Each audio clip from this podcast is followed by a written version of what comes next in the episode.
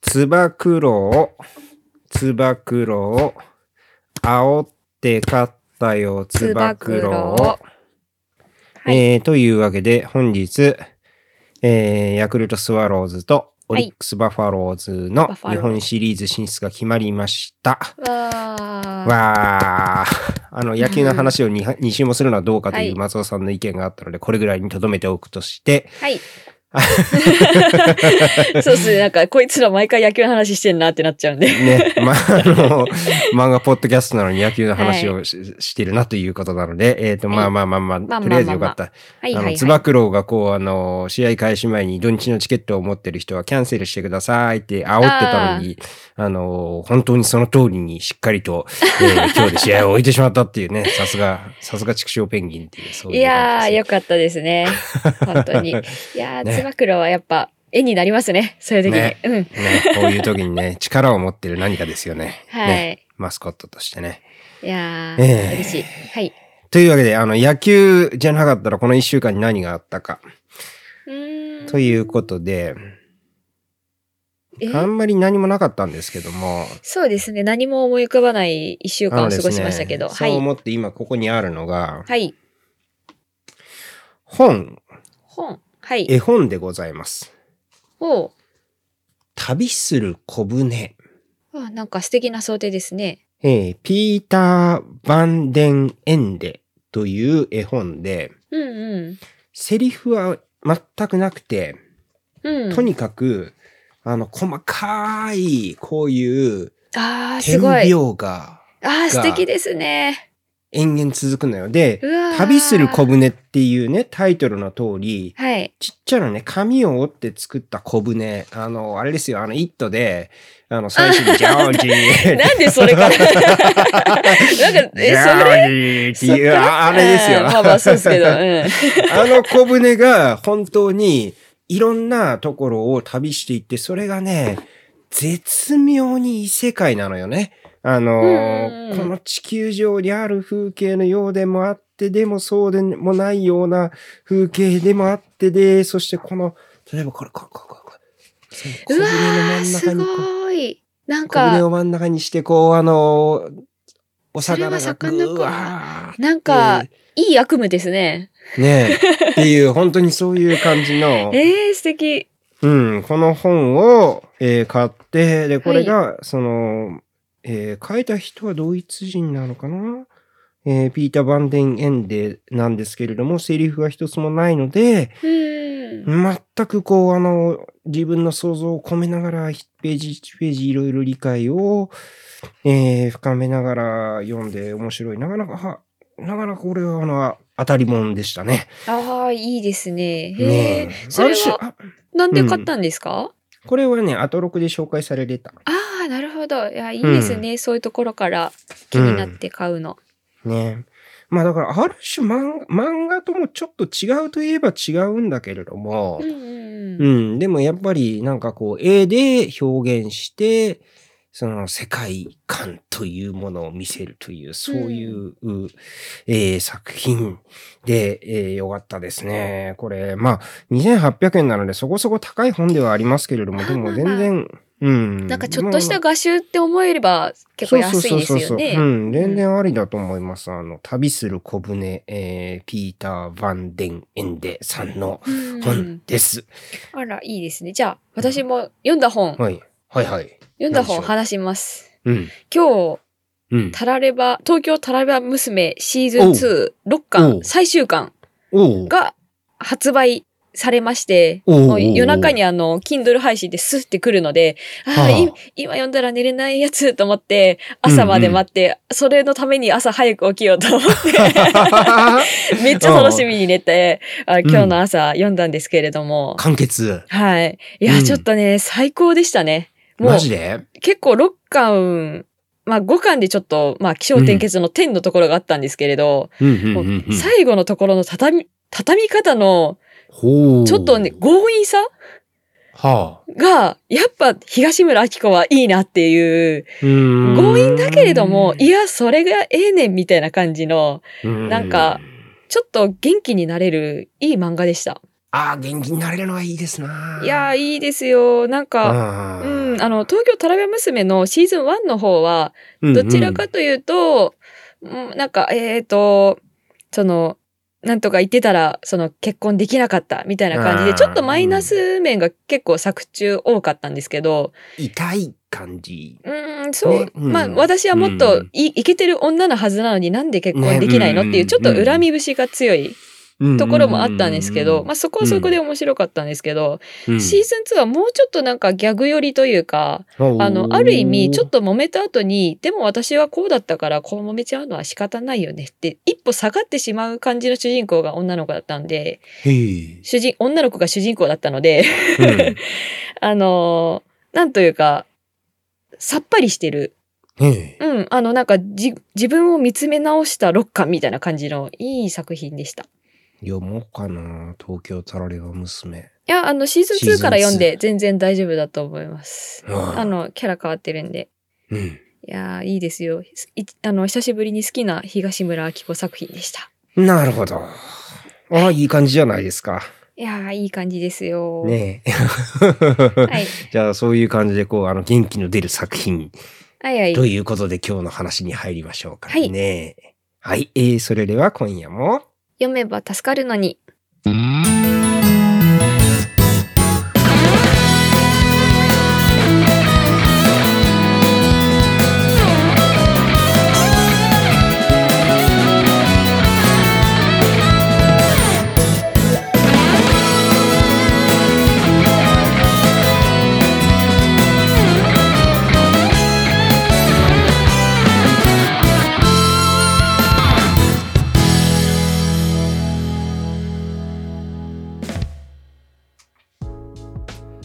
大人になって漫画の話、夜が更けても漫画の話、漫画は僕らの道しるべ、読んだら語ろう、ポッドキャスト、読めば助かるのに、略して読めたす。あ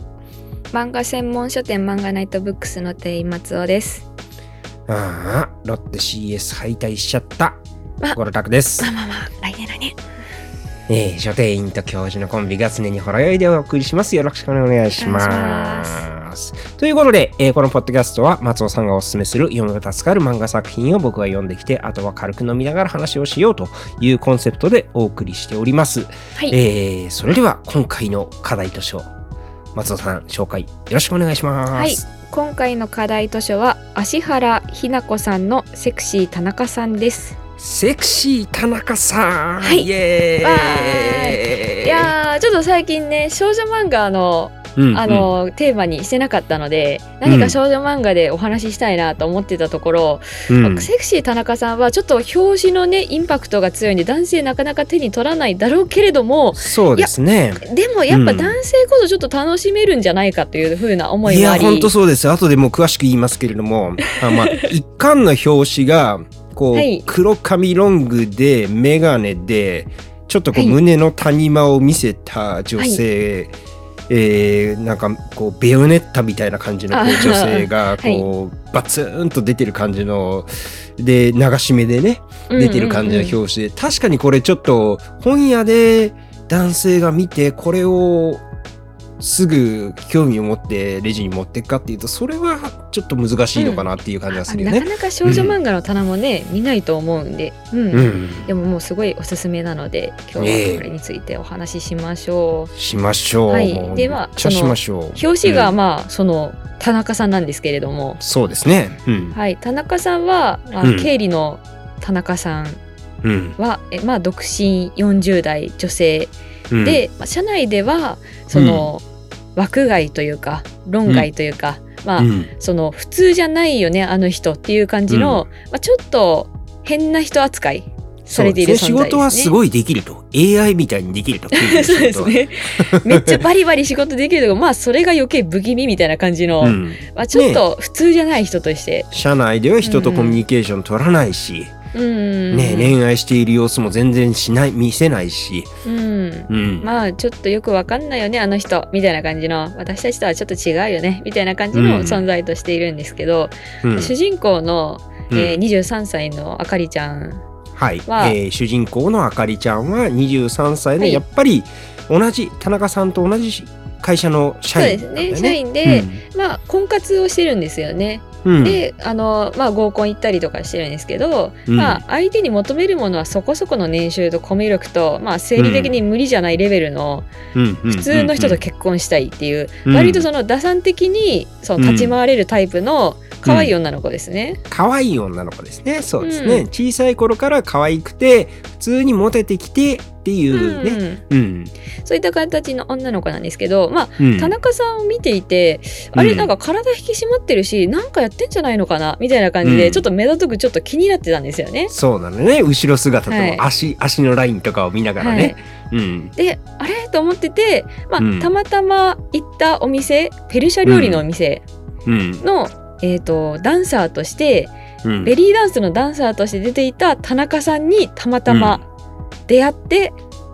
そう、ダンサーネーム、サリちゃんで出ていた田中さんが、はいうん。まあそのよよくよく見ていた田中さんのことなのであれ田中さんじゃんってすぐ気づくんですよねその化そう粧ばっちりしてて多分他の人からしたらパッとわからないかもしれないけれね、ども、メガネも取ってるしね。うん。そうあかりちゃんはもうすぐ気づいて「あれ田中さんじゃないですか」って、まあ後になってあの、まあ、声をかけて、そうんそこからどんどん田中さんのファンになってうん。その憧れ始めてその自分の中のその行動とか変えたうり、んあの実際にベリーダンスを習い始めたりとか。うんうんうんうん。そういった形で、まあ、その、なんて言うんですかね、ちょっと今までの自分を変えてみようみたいなきっかけを、その田中さんに与えられるんですよね。まあ、うん田中さんが与えようと思って与えたわけではないんですけれど。うん。で、田中さん自身は別にその、あかりのことを嫌ってるわけではなく、まあ、うん羨ましいなって思うところとかもあって、可愛くて羨ましいと。ね。そのいわゆるうん女の子をしているみたいな形で、うんまああの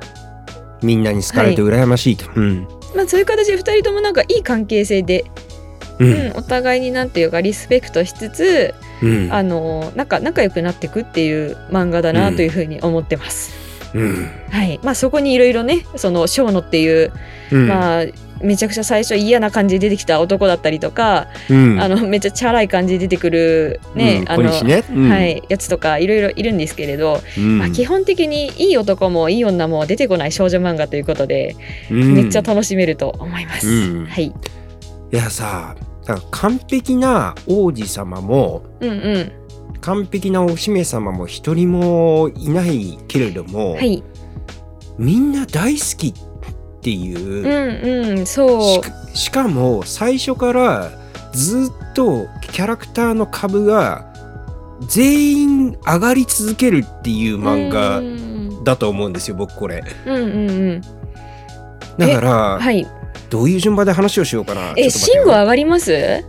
うんあ私シンゴはまだ上がってない。シンゴだけずっあのいや でその話を、その話をするよ。その話をするよ。であの今その、うんまあそのいい男出てこないって言ってたじゃないですか私うんすごいびっくりしたのが、この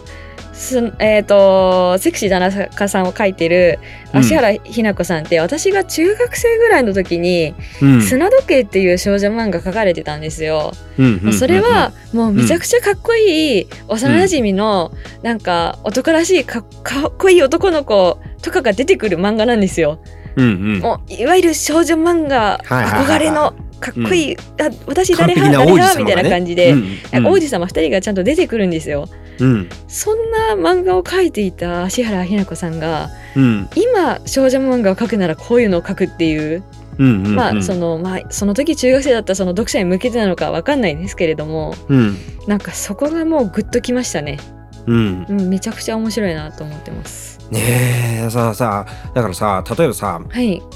ちょっと待ってよ順番を何から喋りまそしょうか。はい。えっと慎吾の話はとりあえず後ですよあ、慎吾のやつ。あ慎吾はもう嫌なや つ、もう今んとこ嫌なやつなんで後にしましょ今う。んとこそうだねでででもねそれもまたなんか絶対後で仕掛けてくるとは思ってるんだけれどもまあまあまあまあまあまあまうんそれは後ですあ。はい。まずさまずじゃあ主人公のあかりちゃんからねはい。あかりちゃんもその一巻の一番最初のところではそんなにこうなんていうのかなこうおーいいいいキャラというわけでもないんだよねつまりその、本音を隠して可愛らしくしてうんうんでその腐れ縁のイケメン男子をうちに止めたりもしつつ、でも、えー男を受けするこう服を着て合コンに行っって、うんみたいな見定めてっていうことをそれがすごく楽しいわけじゃないけどもでもそうですね。うんうんうん、でもその私はなんだろうこうあの今の仕事で幸せになりたいわけじゃないんだと、別に最悪不幸になりならないためのリスクヘッジがしたいだけっていうふうに言ってる、自分一人では生きていけないからもうとりあえずは、その若いのが価値だから早めに結婚はしといた方がいいよねって思っていて、その自分の可愛さをちゃんと理解していて、うん一番その中でまああのなんていうかうまく養養ってくれるっていうとあれですけれども、うんうんうんまあ、そういうそうだ人よね間を探してるっていうのでう、んまあだからさ冷めたうん女の子ですよね。冷めた女の子で、でもこういう子見てさなんていうかなある種のこう苦い共感みたいなのはあるかもしれあなあいいけやいれやどもめっちゃわかりますよ。うんうん。うん、でもでもこの子好きとかこの子すごいいいみたいな風に思うタイプでは、うんうこの最初の登場時点ではないわけじゃないあかりちゃんってまあまあ、あーまだなんかいや友達に「うんわかるわかる」ぐらいの感覚ですよね。うんうんうん感覚はとしてはわかるけれどもでもなんかこうすごくいい子だなとかそういう風なあの好きとかいうようなあ感ーじをキャ揺ラクすタぶられるーとしてうのん好きとこまではいかないタイプの、まあ子ですよね最初キャラクターだよね、ね。でもさ田中さんと出会ってさこのあがりちゃんがさこう田中さんがショーうんショーノにすごいこうあの失礼なことをあそうです言われてうんうんブチギレをしたりとかさ、うんうんうんこうさあのー大体小野に殺意を一巻に一 回はうん抱いてますからね。うん、あ田中さんとの関係性がすごく良くて田中さんを見下してるわけでも何かこうあの劣等感をひどく抱いてるわけでもなくて本当に普通に憧れていてでも例えば田中さんがこうちょっと酔った勢いで小野と一一夜を過ごしてしまって大丈夫かっていうこうちょ相談を受真け面目る、にはいうんうん時にすごく真面目にちゃんと答えてそうあでげすたりねとかすごい冷静にきちんとできねて、うんうん、えええ子やんっていういやいい子ですよそうずっといい子なんですよそう別それにで最初からいい子なの、一家の最初から、うん別そにうなのよそう,、うんそうなの見えてなかっただけなの、そこは、うん、そのそのいい子のところがどんどんどんどん出てくるわけうんよ。うんうん分かっていくんですよね、そのこねういう時どう考えてそういうふうに思ったのか一家の時点でどういった思いが積み重なってその状態になっていったのかっていうところが、んうんうんうんどんどん分かっていくからそうさ好きなんですよね最初の登場時のこう、うんうんちょっと冷めた打算的な感じの可愛いことを武器にして、えー、とくなんなんなんとかしてやろうと思ってる女の子からもう本当にこうあ頑張るっていうふうにこういやー思いたくなるようないい子にこう田中さんとのこう付き合いを通じてなってく感じがね。そうであのここで言うそのいい子っていうのが別にその、なんていうか善悪のいい悪いとかのいい子ではなくて、うんうんうん、なんて言うんですかねうーんそこではなくてもうちょっとなんていうか、あのー自分のなんていうのかな、魂がうん魅力のある子なんですよね。うんあの別に、えっとうんやってることがすごいいいことをしてたり悪いことをしてたりはしないんですよ。うん、まあうんそうなんですけどうん、まあだんだんエネルギッシュになっていくっていうそうだ感よじねですよね。うん田中さんが悩んでる時に田中さんにさ「私田中派なので」って「私にとっては田中さんが至高ですうんだから背筋を曲げないで」っていうふうにこうあそうそのうそこが全く迷いなく田中さんを支持するところがすごい素敵ですよね。とかねあとそれからその生野のさうんはい。生野がさあの生野についてもあの詳しくあ後で言いますけれども、はいはい生野が田中さんにクソ失礼なことを言った後にああうんうん、それを反省してうんうでん変わろうとするところがあるじゃない、はいそうですね。うんうんでそれをちゃんとあかりは見て、見てるんだよね見つけてるんだよねそう、ん別にこいつずっと嫌なやつってわけじゃなくて、うんちゃんとこいつもこうやったら変わるんだなみたいなところが、うんすっごい冷静に見てるんですよ。見てるのよ、うん、じゃあ一番なんかその人間関係とかをやっぱりその、ずっとなんていうか見て見ているキャラクターっていうか、うん割とその周りの変化とかにすごいそのよ4巻でも書かれてますけど気づいて自分は一歩下がったりとかここでこう振る舞ったら喜ばれるんだろうなみたいなものを、うんその思って振る舞う子だからすっごい人間関係には細かく見てるんですよね、うん。だからこそなんかその友達だったりとかの付き合いもちゃんとあるしっていううん。子なんですけどそうあそこいいですよね小野のあそこいいね。私の前では可愛くないいけれど、こいつ田中さんの前だといいやつなんだよな、うんみたいな感じで納得するところ、 ちゃんと分かってるのね生野の変化をでさうん。あのー、なんていうのかな、こう、ああれですよ、あのこのあかりちゃんが、うんダンスが下手くそっていうのがまたすげえいいんですよ。 そうですねあかりは田中さんに憧れてベリーダンスを習ってるんだけれども、全然うまくない全然うまくなれなくて、で、これは漫画としての絵がすごくうまくて、 そうねうまい人のダンスのうまい絵うとんそれからそのこううまくないどうしてもダンスがうまくならないあかりちゃんのコミカルなああちょっとチンチクリンな感じの、チンチクリンな感じうんうんうとんその体がギクシャグ動いちゃう感じの絵とかがいやでも分かる分かる ってわかるわかるっていう そうそうそうまく踊れないとそうなるのよっていうそうなるそうなるのよねっていう感じのその感じがすごいででもでもそこで前向きにポジティブにこうあのうん田中さんし田中さん派ですからって言いながらこう踊り続けるところとか そうですね。なんねかえそこだったりでうもんその田中さんがそのさあー田中さんがその明かりの踊りに対してそのいやなんかその最初は誰だってそうですよっていう話とかその、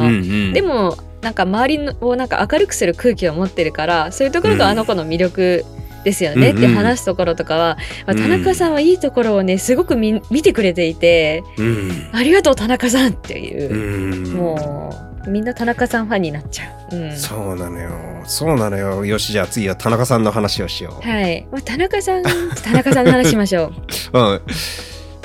田中さんは田中さんは田中さんで自虐的なところもあるじゃないですか。そうですねだからやっぱりすごく心を閉じて生きてきた人なんだよねうん、小さい。い頃から勉強はできるけれどもなんというかこう空気を読んで周りの人に合わせるみたいな発言がうまくできなくてうんうん。でも勉強はできたからそればっかり頑張ってるうちにどんどん背筋が曲がっていってっうん。ていうでそこでダンスと出会ったんそうですね。ベリーダンス。ですね、ベリーダンス。スと出会ったで、えー踊ってみたらこの三好っていう、そさんっの、ていうまあ、お店のオーナーですね。お店のオーナーでイケメンのチャラおじなんですけれどえーと。も、け結婚をしている既婚者結。婚をしている既婚者で既奥婚者さんチャラは男韓国にいる外国にいるっていうこうすごいチャラ男なんですけども、それはいに「綺麗だな」って言われていやー、でもあれはね、そう、わか るよ。あいつに言われたらね、しょうがないねよえ。そうなの よそうなのよそう濁りのないすっごく美しい空気も立ってるめちゃくちゃ綺麗だよって言われて言葉そのれでもセンスうん。恋に落ちてしまうんですよね田中さんがね。少女漫画好きだから仕方ないですよね 田中さんは。そこで曲がった背筋を伸ばそうと思ったうん、って言ってベリーダンサーとしてのうんこう昼間は会社員経理の AI うん、は スーパー AI いそして夜はベリーダンサーサリ、サリとして生きようとしていくといううんそのなんていうのかなこうあのー全く2つの世界を切り分けて生きていたんだけれどもそこに同じ会社のあかりちゃんが入ってきてそうですね、うんうん、でその2つの世界のこう田中さんが一生懸命切り分けていた2つの世界がこうの境界があかりちゃんをが壊していくんだよねある意味でね。うんうん、確かに、うんうんうん、でそれによって田中さんのこう人間らしいところだからうんそうまず一つはその経理の AI として完璧な仕事をするっていうところと、うんうん、あとはこうダンサーサリとして胸に恋を思いを秘めながらあのストイックに努力をし続けるっていうところうん好きなと人のの間に隣で踊るっていうこううんうん真壁君って名付けたハムスターを飼ってると か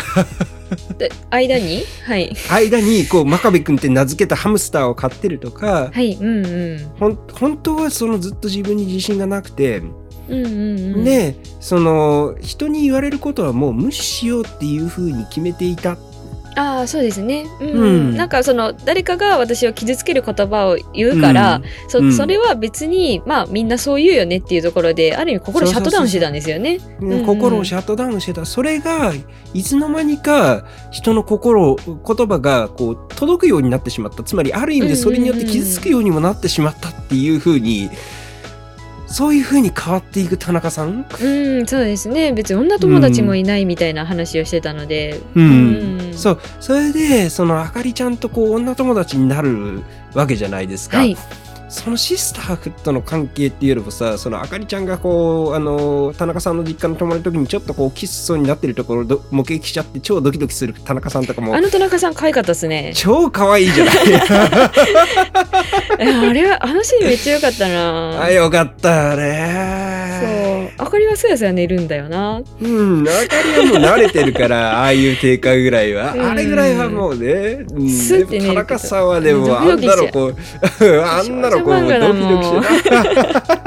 っていうところのなんか田中さんのなんかそのウフな感じの可愛さみたいな感じ、ところ うんとそうかだねはその読者がが、楽しめるし、うんだからだからこそ傷つけたくないみたいな思いもだんだん出てきますよね。なねえそうだそねれこそその明かりと同じ目線で「ショーの許すまじ」みたいなところで、わかるわかるわかるわかるねえやつめっちゃ失礼やなっていうところで もうほんとショーの嫌いになるんですよ一巻読むと殺すみたいなね失礼だなっていう そう最終節の面最終最終職と最終面接腹下して遅刻しろみたいなねあそう田中さんはそのん実はその感情がないような感じのキャラとして出てきたけれども、なんうかんだんだんとその,、うんまあ、その人間性みたいなところが、うんまあその明かりによってのところなのかそ,、うだの、ね小野のところなのか、うんそういった関係からちょっとずつ見えていってなんうんかそこもまた魅力的だなっていうところうがんそうなんだよね増えていくんですよね。うん、だから自分が傷つかないように一生懸命今まで築いてきた壁がうん、こういろいろな人にこうぶつかられてこうある意味崩されていってうん、でそれによってこうなんかこう生の田中さんのこうなんかおどおどするところとか汗ドキドキするところとか、うんそういうところが出てきてそれがいいそれがいいのよね。いやー田中さん本当魅力的ですよね。うんうんねえ田中さんはものいつも物事の一番綺麗な面を切り取ろうとするだから綺麗だから危なっかしいってそあかりが言うんだけれども うわかるそうなのよ。その人を見たときに、そのポジティブなところ、その人のポジティブなところを見るんだよね、田中さんはね。うん、そうあの、うん変に人間関係ドロドロしてこなかったからこそ、んうんあの、なんていうかそこの汚い部分とか、うんあのなんかうんぐちゃぐちゃした裏読みとかは深読みとかねうんうんそこはもう一切しないんですよね。そうなんだよね。こういうふうな、実はこういうふうに思ってんじゃないのみたいなのは全然しないんだよね。うん。なんかそこが、うん、やっぱいいなっていうのは読者目線でもそうですよね。うんねえ、本当にね。いやーそうショーノの話しますね、いいですね。この展開いいですね。本当にこの漫画のいいところですね。この、こうやって一人一人のキャラの、うんをつないでいけるっていうショーの、ショえーーのショーのというのはは最初に、まあ、あかりと合コンで出会ったはい、 36歳独身、うんまあ、銀行員、銀行員固い職業ですよね、はいうんでまあそのなんていうかあ見た目もまあまあまあシュッとしてる感じのシュッとしてるうんまあいい感じの人なんですけど。ねえまあうんその相手の女性に求めるものっていうのが、うんまあ、時代的にちょっとこの人大丈夫かなっていうぐらい、うんまあなんて言うんですかその昭和的っていうとあれなんですけれどもそう大和なでしこじゃなきゃダメはしたないのはダメでその主人公のあかりに対しても、なんだあのビッチみたいな感じで、えっと、短いスカートを履いて爪を装飾しているだけでビッチ扱いですよ、もう、もうこの時点でショーのめっちゃ嫌なやつだなって思ったんですけど、うんめっちゃ嫌なやつ まあまあもうだまあからこうツイッターなんかしたらもう一瞬でこうひも手男の、えー闇にとらわれてあ炎上しまくるタイプま あいやでもこういう人もねまあ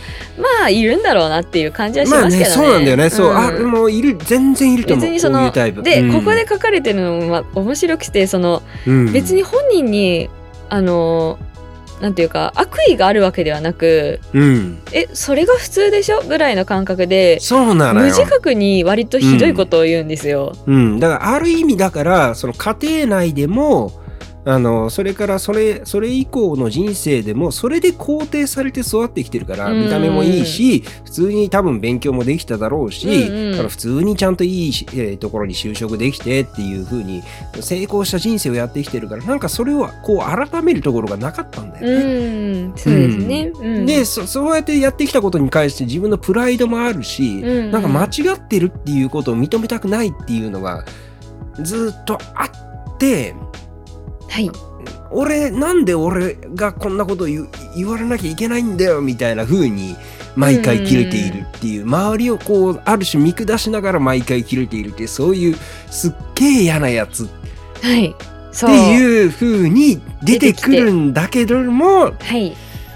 ねまあある偶然で田中さんと知り合い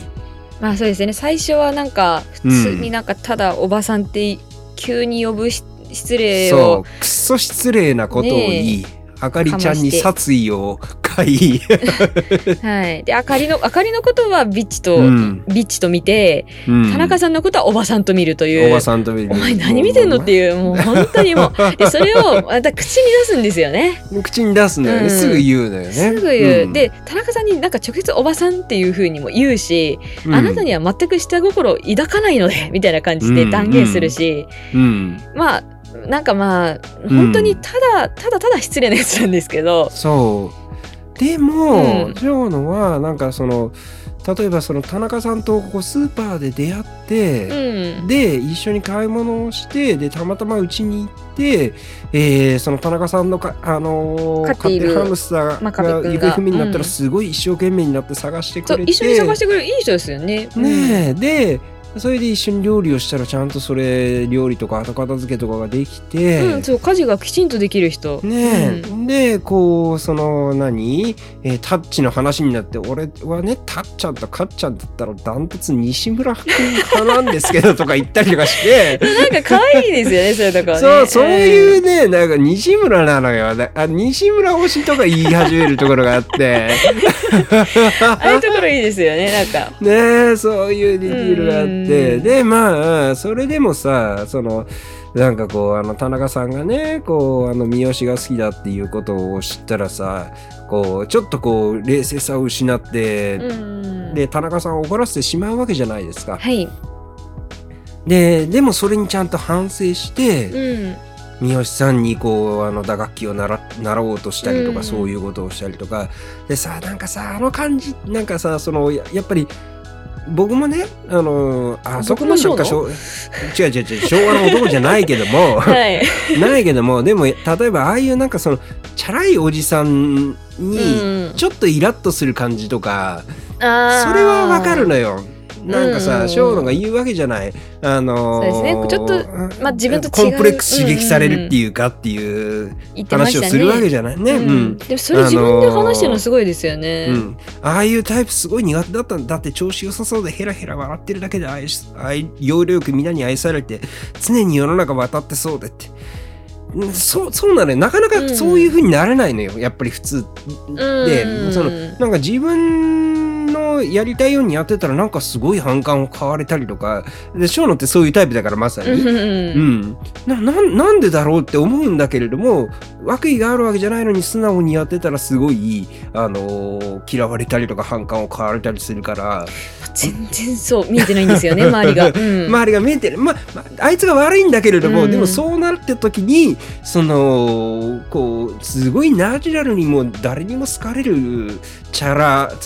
まあまあ生粋のチャラおじとかうん見るともうちょっとコンプレックス刺激まあされて、自分と違うタイプでなうんんなんでなんかああいつは都合のいいことばっか言ってるだけじゃないかみたいな感じの。なんでなんだよっていう俺はふ正うに直に言ってるだけなのにあいつは嘘言ってみたいな感じのなんかそういう刺激さそういれるんでうすふようねに、んそういうふうになってしまうそれはねなんかわうんう共ん共感するんだよねわかるわんかだらなよくね。ないですね。うんうん、その感じっていうのはやっぱり、うん、あああいうなんかこうまあだからなんだろう小田城みたいなおじさん ああみんなが同じようにコンプレックスをまあまあ、わかりますわかりますうんうんうねん。どんなに汚い格好をしてもかっこいいおじさんっているわけじゃないですか。うんううんうん。ん、だからなんかそなるほどうんう んそそういうそういう感じのだからあの花束みたいな恋をしたでもこう小田城が出てきた時にうあわっーと思ったね。なるほど。なんか。あの立ち位置ですね そうそうそうそうそうんんん。ああなまあそうそういうさ、まあ、そう、そういう男は、ううんん、うん。うん、にコンプレックスを刺激されるされるってけいうのがどなんか田中さんがそいつを好きだっていうところで、うんまあまあいろいろあったけれどもちゃんとそこでそうんの打楽器を習いに行って、そ自う分のコンプレックスと向き合って教えを請うっていうところまでうんいけるところが、ねえそのうん長男すごい成長したというか変わったっていうところが、ねえ本当にいいえですえ子よねやんっていうねそうあのーそうただただ失礼なだけだったのよ。そうなのよ、うん最初はそうだったた本だあそ当うにただそうの、ん気が使えないけど悪気があるわけじゃないから、うんなんかそこがちょっとでも変わったら、うん別に悪い人ではない、うんえまあ悪い人かもしれないけれども、うんうんうんなんていうかすごい変わるきっかけをすごい持ってた人ではあるんですよね。うんうんうんうんなんかちょっとした違和感を自分の中にその抱いていたりとか、その自分の家族が、その自分がその家事をできるようになってあの、うん自分の母のことを手伝ってたら「いやうん男は台所に立つな」って言われて、うんうなんんか結局それはどうだったんだろうっていうのをモヤモヤを抱え実は抱えていたりとかうんなんかその辺のなんか積み重ねとかがまあいろいろあって田中さんと出会ってその変わって、うん、なんかちょっと感情豊かになっていく様子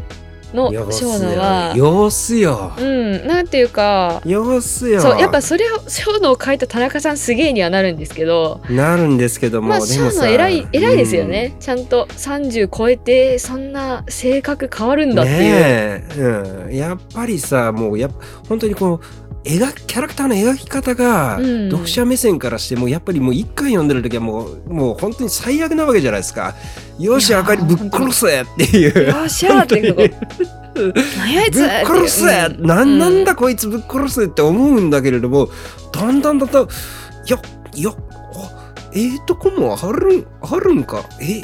うんおええ子やんっていうふうにそうこう思わせてくるそのそのキャラクターの描き方がでで一巻を見直すとあれああれもあの時はあれはもちろんダメなことだけれどもうんでもそれはこの人物のこのキャラクターのそのある一面のその悪いところがこう本当悪いように出て、ん出たっていうことであって、ねこのう人ん全体がその悪さ全てでせめあのできているわけではないんだっていうことがちゃんと分かる作りのストーリーになってるってのがすごいいやいいいいキャラですよいいねのねいいのようね。んうんショーのうんショーのいいキャラですねうんねまああとはあの広告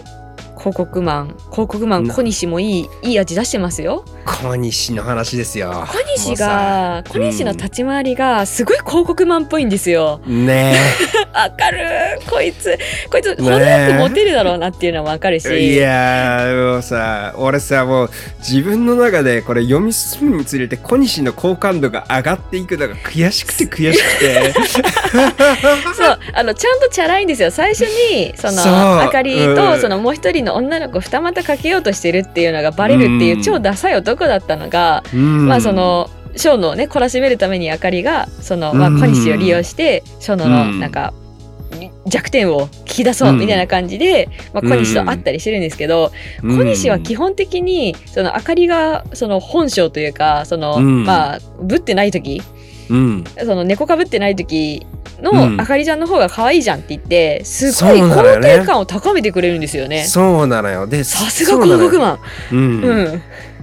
ん、それってある種誰に対してもそうです長野に対してもすっごいちゃんとあの友達として言うべきことを言うしあお前それ失礼だって分かってなかったのそれは失礼だよねえみたいなことすごいちゃんと言いますよね。ちゃんと言うし、でそんなにさ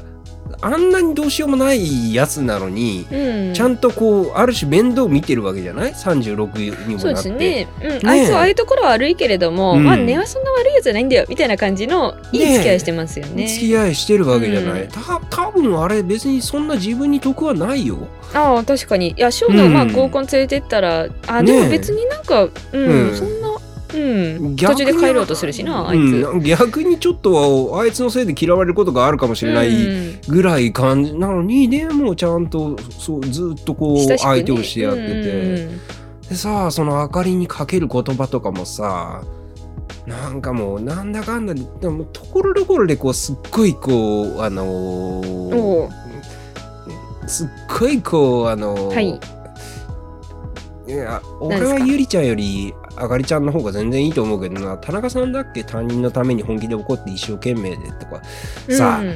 そういうことを言ったりとかそさうちゃんとね要所要所ねちゃんと口説いてるんですよ。ねえ、うんねえあのあかりとにかくあかりがちょっと自己卑下した時にうん、そこに対してこう一発決めてくるところがあってそうあの計算高いのちゃんと、ねえそうだよねちゃちゃんとね計算して動いてるやつなんですよね、こいつだからすっごいなんか読んでいると、あかりとお似合いじゃんっていうところをちょっとそうなのよ思っちゃうところもあるんですよ。そうなのよね。割とそなうんなかのいいよ掛け合いしてるじゃないですか。そうんのお互いに多分お互いいい顔しちゃうタイプの人じゃないですか。うんうんうんうんうんそのあかりも小西も、うんうんなんかあれ意外にも相性いいんじゃないってなんかなんとなく思っちゃ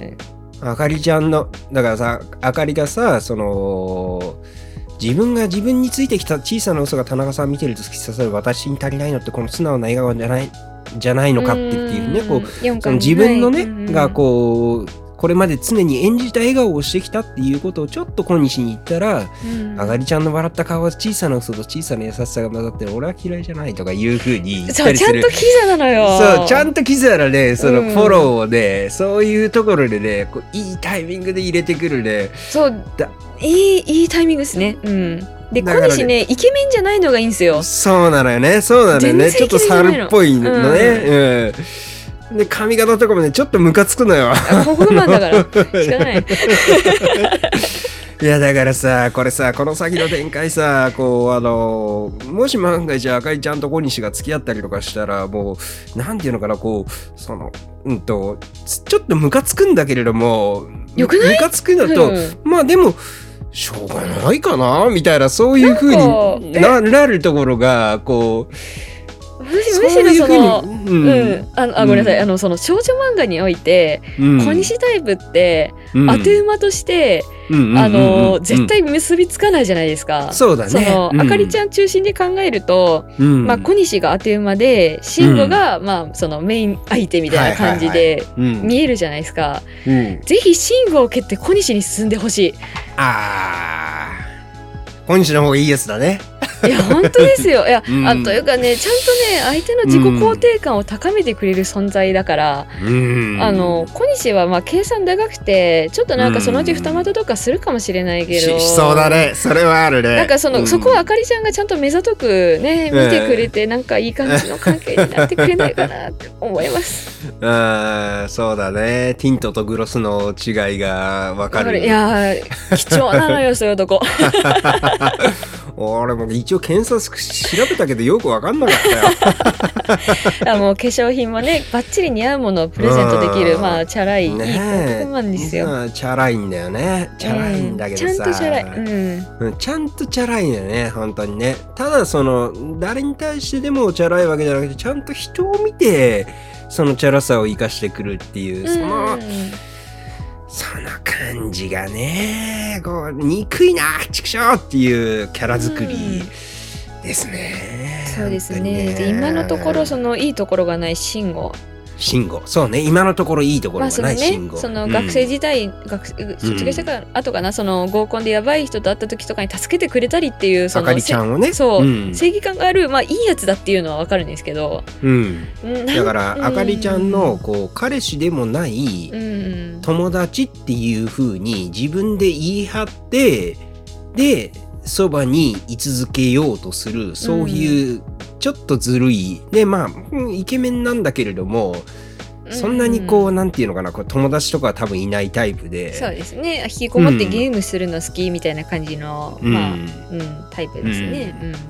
うんすすごい臆病なやつなんだよね、こいつあねあ。そう関係性壊すの嫌だっていうタイプの、うんだから本当そう嫌なやつうんずるいやつですねずるいんだよ、うんずるいやつなんだよね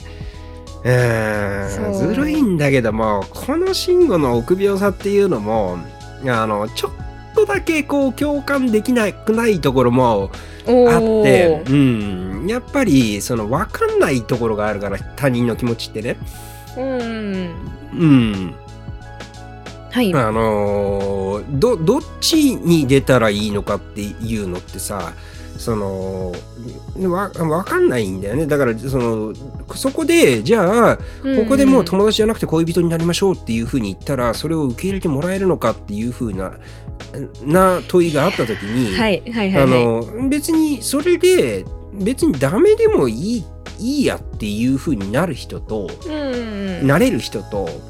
まあそそそれでダメでもいいやだって好きだしっていう風になってまあとりあえず言うなら言ってみてでうまくいったらいいしでうんうまくいかなかったら別にそれはそれでいいしっていう風になるそういうタイプの人とうん。なんかあのーダメだったらどうしようっていうことうん。が怖くて動けなく足がすくんでしまうタイプっていうのがいるんだよね。うん、いや、いや、ちょっと待ってくださいね。うん、それがいいいるのよそれがいいかどうかは別いよ。や、あそれがいるのは分かりましたよ。うんうんいいかどうかは別で、いるのは分かったんですけど、慎吾が一番ダメなのは、まあ、うん赤いとそういうことをした後に、うん、それをなかったことにしようとしたところが一番問題じゃないですか。そうですね。それがないで、なくて、その、うん友達なのか恋人なのか、その決着つけられないなら分かるんですよ。うんうんうんうん一度行動したことに対して、自分が責任を持たずに、ふわふわしているっていうのが一番ダメなところじゃないですか。それはおっしゃる通りです。それは本当におっしゃる通りです。うんだからだだから、うん。あの、なんていうのかな、こう、少しだけわからなくもないところが、ないいっていうくらいの、こうんう、こうすごい控えめな言い方になってし まうなるほど。のであって、うんうんでもその後にも部屋に泊まりに来るんですよ、こいつ。そうなのよね。いや、うんお前には手出さないよみたいな感じのことを言いつつ、ねなんかうん普通にフォルム使って、俺のタオルあれがいいみたいなこと言って居座るんですよ。うんなんだこいつと思って、うんもう腹立つな、慎吾。うん成田凌っぽいタイプだよ ね。あ、成田凌で すね。あ、成田凌ならちょっとなんか、ちょっと見方変わるな。成田凌こういうことしそうっていう。うん私たちは成田凌。あ あれなんだっけあの愛がなんだか。ー、愛がなんだ愛がなんだろろう。う成田凌ですね。確かに慎吾。ううんうん。ん ああ、いや、あいつはな。成田凌は合うな。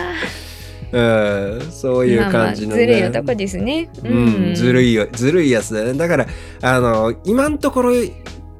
ただ主要登場人物だからただ一人まだ株がこう株価が上がっていないと思われる、うんそうですね。うん今のところうん。ダメなままのキャラクターで、な今後なんか、きっとね今後何か仕掛けてくるんじゃないかなというふうに僕は思ってますけれども。そうですね。本当になんか、うん会った時に、っていう時に、助ける存在として出てくるのか、うんそれとも、やっぱ小西が、うん、い小や西が僕頑張ねるか最終的には慎吾振られろって絶対思ってるんですけれどもそう、慎吾振られろ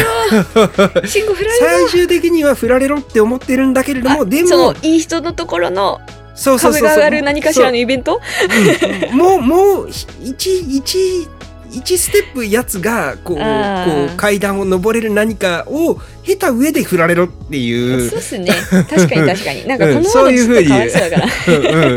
んそういうふうに、あの、まあまあ、だ、なん、なんていうか、いい意味で叩き潰されるといいなっていうふうに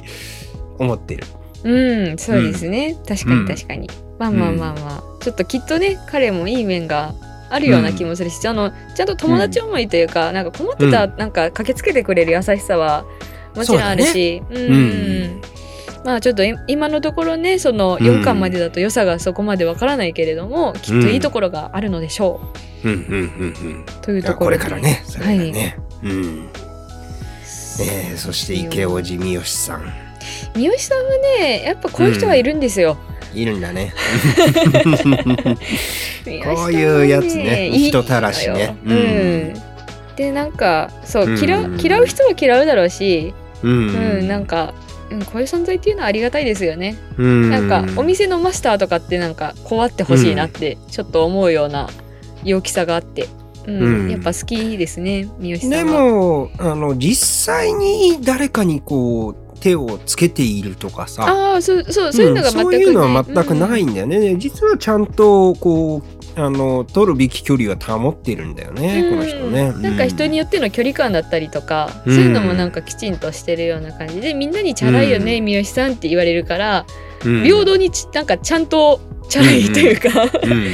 んで別に男性客に冷たいとかもちろんそんなこともないしちゃんと人のことを見てるから慎吾がそのお店に来た時も、あのうん明かりのことを見てるっていうのすごいみちゃんと見抜いてたじゃないですかで声をかけるじゃないですか、すか。うんあれはそのお店のマスターのいいとこですよね、うんあうんの新入りさんだな誰見てんだろうああかりちゃん見てるなみたいなうん茶化すっていうところとかね行きてえすごい好きなですこよういうお店なんかどっかにあるんじゃないかって思う、ねえ、うん、こういう存在マでスすターよのねいる店行きてえなう ん食べたいですねねえ美味し飯そうもうまそうだし、うん本当になんかいいなっていうさだからさなんていうのかなやっぱこう日本日本人の感覚的にベリーダンスでちょっとさ、ちょっとこうそのショーのじゃないけれどもあーあのまあうん偏見はちょっとも偏見っていうかううんん、なんか引いてしまうじゃないけれども、なんかあの飲み屋で出てきたらどどんな顔してみたらいいんだろうみたいなところをちょっとこう、ん悩むようなまあ急だとそうですねうん、うんうそんういうところがあるじゃないなんかそういうのをすっと和らげてくれるような多分空気を持ってるこの店のマスターなのよ楽しんでいいんだよっていうのをそうですねお客うんうんうにんこれはいいものなんだよ楽しんでいいんだよっていう可愛いよねあの子みたいな感じの、うんそうのんチャラい感じがうまくそうそうそうそうそうそう、うんこのこの人のこの表現してるこの美しさうんこのこの生命のこう輝きっていうのをこう受け止めて楽しんでいいんだよそれが素晴らしいことなんだよっていうことを、うんうんこのこのチャラさで伝えてくれるマスタいいですよね、うーん で、それがそれがやっぱね多分ねそういう人がいてくれないとなんかこうベリーダンスっていうのをいきなりこう目の前に見せられるとこう なんかはあのあー真面目な顔をしてどこどこまでこうなん一て緒いにうのか盛り乗上っがていいのまかあ、そうですねその日本の、なななんかまあいわゆる普通のなんかうんそうんうのん乗る文化にはない違った、その異国文化感がねねえそうだよあねー異文化か、うん異文化感があるので、確かにな、うんうんそうですよねそういうのを持ってるねこうあの長髪でひげでこうシワがあって、くす打楽器が叩けるっていう はあなるほどいやあのーなんかその一連でそ のなんかベリーダンス何それみたいな感じの人に対してそんなに冷たい態度取らないところがすごいいいところだなと思って、そうだいねやちょっと見てきなよ、よ、なんか楽しいからさぐらいの温度感で、うん別に誰を怒ることもなく、うんうんあの慌てることもなく、くなんかじゃあ店から出てってくれみたいな感じでそうんうんの言うのでもなく、うんまあまあちょっと見てけばぐらいの温度感で進めてくれるマスターっていう存在が、なんかすごくいい距離感というかいいお店だなっていう感じがしますね。ううんんねえうんいやこれこれなんかその、まあ、女性には進めやすいなっていうふうには思ったんですけどいやいやいやいやいや男の人もこれれた楽しめますだ大好きああよかったよか った。まあ、ポール先生少女漫画もねお好きだからまあまあ、うんそうだけどもいやこれ全然大好きだと思うみんなああ別に少女漫画っていうわけでもなくまあ少女漫漫画っていうことでもなく、いやこれはなんていうのかな人類参加だと思うんですよ。実際問題としてそれぞれのねいろんなねなんか立場とか、うんまあまあ環境とかの違いでこ違うのところ現がある代けどにうん生きる人たちってなんていうのかなこう減点法でここがダメこれができないこういうところがいけてないっていう減点法で処理されているかのように自分を見てしまうところがあってそうですこねれってさ、うんその最初の方でさこうあかりとさ、うんあとなんだっけ小西のこう会話でもあると思うんだよね、ね、なんでみんな自分には大した価値がないってすぐに思っちゃうんだろう、うん誰に吹き込まれたんだろうっていうさ、うんそうなんだよなんかそういうふうに思っちゃうんだよ我々こう例えば SNS で見たすごい人とか芸能人とか、うんなんかそういういろんなものを見てあれ自分って大したことがそこからこううん悲惨的に自分って大したことがないっていうふうに思ってしまうそのみんな少しずつその自分の自信のなさを抱えている人たちがうんうん出会ってそれでお互いに影響を与え合うことによって少しずつこう自己肯定というか、こうはいはいおこの人のこういうところが素晴らしいところだっていうところを見抜く人に出会ってうんうんそれによって自分のことが認められるようになっていくっていうそういう話じゃないこれって。うん、そうですねその田中さんは三好さんに出会ってで、うんそのあかりは田中さんに出会って、うんショーノも田中さんに出会ってだったりとか。出会ってとかね、うんそうそうなのよ。うんうんで、ね、あかりは小西に褒められてとかなんかさ、うんとにかくそういうふうにこう人と互いに人との間でこうあのーこうなんていうのかなあのープラスのところが、プラスのところがうんうん出て見えてきますよね。回出る、るんだよね。うんうんうん、である意味驚異的なのはこの漫画って今4巻だけれども、はい、ある種恋愛感情って田中さんが三好さんに持ってるものだけでうんうんうん、他は一個も恋愛感情と呼べるものってどこにも人間の関係性としてないそうですね。うんうん、。じゃないまあーまあまあこ小れは西小小西西ははまあ一応まあわからないからな、小西が。うん小西がわかんないからな。うんまあ、あかりと小野うはん田中さうんんファンなんですよね。ファンなんだよまあ、うん小野は田中さんす、だけど、その好きっていうのが、その、うんなんて存在として好きみたいな感じの、うんうんうんうんなんていうか、れ恋愛だまだだとはそう多いう分な段階いではんだないろうよかねら、まあ、その、うん自分のことを見てほしいっていうふうに思ってる段階なので、やっぱファンなんですよね。ね田中さんに嫌われたくない。田田中んさんとなんか同じ方向を見ていたいみたいな感じの,、その男女関わらずその人に対して持てる感情というか、なんか多くの人がなんかどうんなんかそうですねあかり、うんあかりも翔野も田中さんファンになっていろいろ変わっていったのでうんそういうところがあってそこに慎吾が全く関わってないから慎吾だけすごいマイナスに見えちゃうんだ。うんいやだからそれでさ、そのさ少女漫画でありながら、うん全然こう惚れた腫れたで誰がくっつくとかそういうのじゃないうん、うん、話じゃないこれって、そうですね4巻までまあずっと関係性はそんな変わんないし。うん関係性はか人と人との関係性を描く話なのにその関係性っていうのが、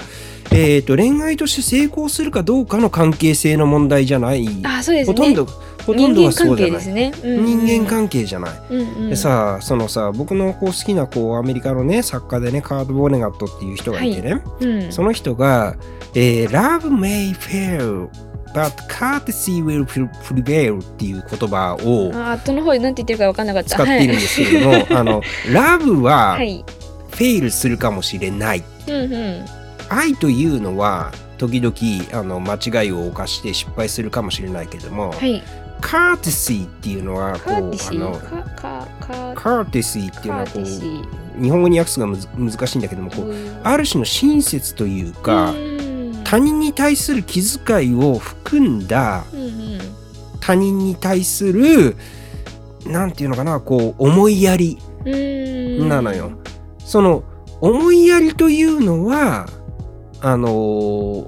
ー必ずプリベイルするとつまりこの世の中に広がっていくと。うん。そういうことを言って言っていて言っていてっていうのははい。自分を実はあのこうある読者にこう指摘されて気づいてやるんだけど自分が小説で書こうとしてたの結局そういうことだったんだなということに気づいたっていうことをを書いていてうん要するに愛は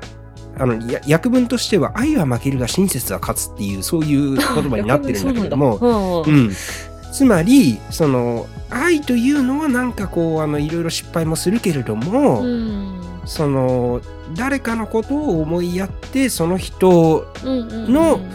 ために思いやりの行動をすることっていうののつながりというのは、うん必ずそれがこうあの世界を覆っていくプ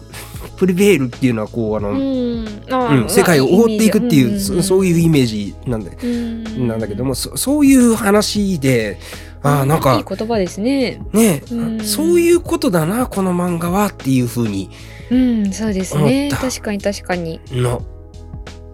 いい漫画です。でうん本当。にこれをこうあの僕絶対ねこれ松尾さんに聞かなかったら読まなかったのででさおーこれさい別に今のところまずそんなにバズったりしてないじゃないですか。まあそのまあ好きな人は読んでるけれども、うんまあそれこそそのそうですね。うん。うんバズ、バズるみたいなところは、うん、まだねかなと思ってます。例えばその『アメトーク』の漫画特集とかにも出てこないからさ、うんもっと話題になっていい。あうん、のいやいいもう絶漫画だ対とそう思うん思うですよ絶対そう思うんだけども、本当にこれその松尾さんにこう聞かなかったらあの、うん。絶対読んでなかったと思うのでまマジでありがとうって言いあまあすよかったよかった いやーそう少女漫画最近なんかそのうんなんかまあどう書くかっていうところでちょっとやっぱりこのその少女を抜け出たそのうんうんうんうん20代の子が今なんか悩んでいるところとか、そうんのうんで多分こういったところになってくるんだろうなっていうのながるほギューッと濃縮されてかつなんか世代を超えてその違うその世代の女性とかど最初はなんか敵だと思ってたやつのいい目を見るとか、うなんかううね、うんうんすごいなんか読んでて元気になれるじゃないですか。いやほんとそうなのよ世界本当にいいなってちょっとポジティブになれるじゃないですか。いやおっしゃる通り本当に世界いいなって気持ちになるのよね人間いいなっていうそう捨てたもんじゃないぞというと捨てこたろもがねんじゃないなっていうさ、うん本当にそういうポジティブな気持ちになるこんな漫画なかなかないよっていう話ですよね。そうそう、うん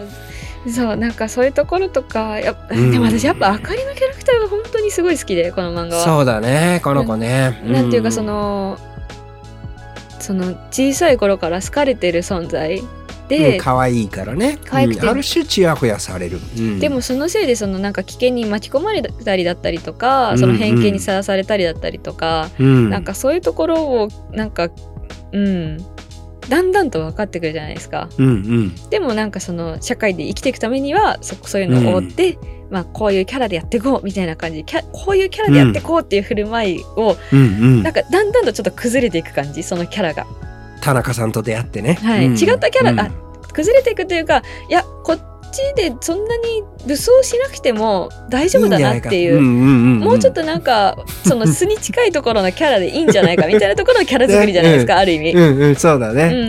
ショーの死ねって言ってみたりとかね。こう、ナイフを振りかざしてみたりと かね。うん、なんかその、うんなんか立ち回りがやっぱすごい魅力的な主人公だなって思うんでですよね。いいね。うん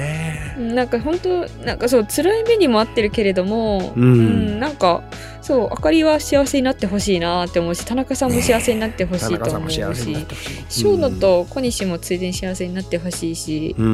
んんまあ、慎吾も頑張ってほしいまあ慎吾もねそう ねあの振られてもいいけれども頑張っ頑て張ほっしいてほしい、うん、三好さんは多分幸せだから大丈夫そうだねというわけで、えー今回は、えー芦原あーひなこさんはいのセクシー田中さんの話これはもうあの最大級におすすめの漫あ画ーやったーですね、はいえーありがとうございましたありがとうございました。